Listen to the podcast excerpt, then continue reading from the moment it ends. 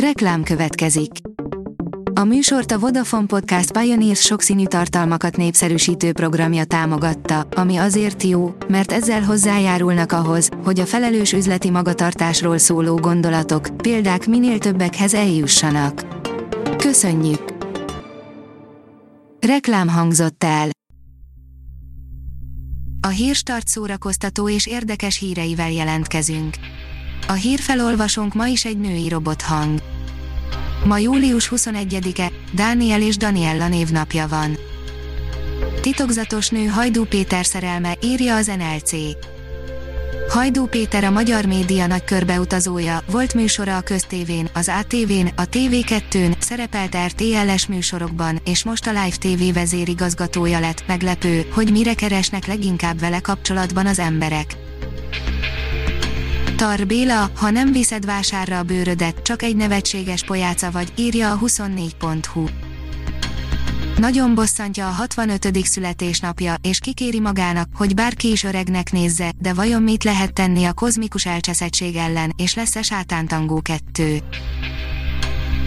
A magyar hírlap írja interjú Vörös Sándorral. Megjelent Bódi Gábor egybegyűjtött filmművészeti írásainak második kötete, szinopszisok, dialóglisták, forgatókönyvek és jegyzetek a pszichétől a kutya éjdaláig. Az Index írja 5 milliárd forintos zenészeket segítő csomag kerülhet a kormány elé júliusban. Demeter Szilárd szerint a kisebb bevételű szereplőket és a háttérben dolgozókat szeretnék az új csomaggal segíteni. 4000 önkéntessel tesztelik, hogyan terjed a vírus egy koncertteremben, írja a Fidélió. A kísérletben résztvevő alanyok speciális készfertőtlenítőt használnak, és kontaktuskövető készüléket viselnek, hogy fel lehessen mérni, mennyire kockázatos egy ilyen tömegrendezvény. Támogassatok egy hibbant, de vicces svájci Z kategóriás filmet, írja a port.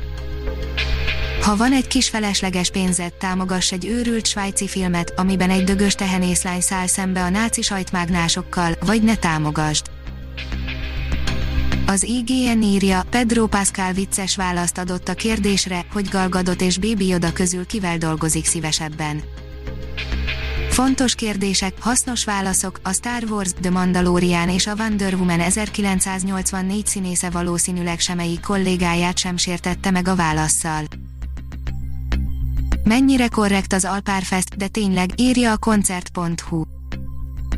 Az eredetileg júliusi fesztivál szeptember 3-5 között lesz Tisza Alpáron, tökéletes biztonsággal manapság senki sem mer ilyesmit kijelenteni, de persze ők is nagyon szeretnék, készülnek is rá, hashtag drukkolunk. Életem nagy lehetősége, írja a kultura.hu. A Pesti balhéval egyszerre két gyereke született Lót Balázsnak, amikor a filmjére rábólintottak, felesége világra hozta kisfiúkat, Benedek azóta másfél éves lett, a rendező első játékfilmje pedig hamarosan debütál a mozikban, zsánerfilmről van szó, igazi vicces képrablás sztori kifordítva. A színház.org oldalon olvasható, hogy Kőszegi Várszínház félidei helyzetjelentés a fesztiválról. A Kőszegi Várszínház 2020-ben immár 39. évadát tartja, az elmúlt közel négy évtizedben még nem volt példa az idei különleges működésre, első alkalommal tartottak májusban bemutatót, és még sosem játszottak augusztus végéig. A Kőszegi Várszínház közleménye 2020-ban a pandémiás helyzet tavasszal kedvezett az alkotói folyamatoknak. Ha még több hírt szeretne hallani, kérjük, látogassa meg a podcast.hírstart.hu oldalunkat, vagy keressen minket a Spotify csatornánkon. Az elhangzott hírek teljes terjedelemben elérhetőek weboldalunkon is. A hangfelolvasás nem jöhetett volna létre a Google Cloud és a Centrál Média csoport hírstart fejlesztései nélkül. A hírstart kísérleti adását hallotta, a technológiánkat folyamatosan fejlesztjük. Ha tetszett a hírblokkunk, kérjük, hogy ossza meg ismerőseivel, vagy értékelje közösségi csatornáinkon. Visszajelzése fontos számunkra. Köszönjük, hogy minket hallgatott!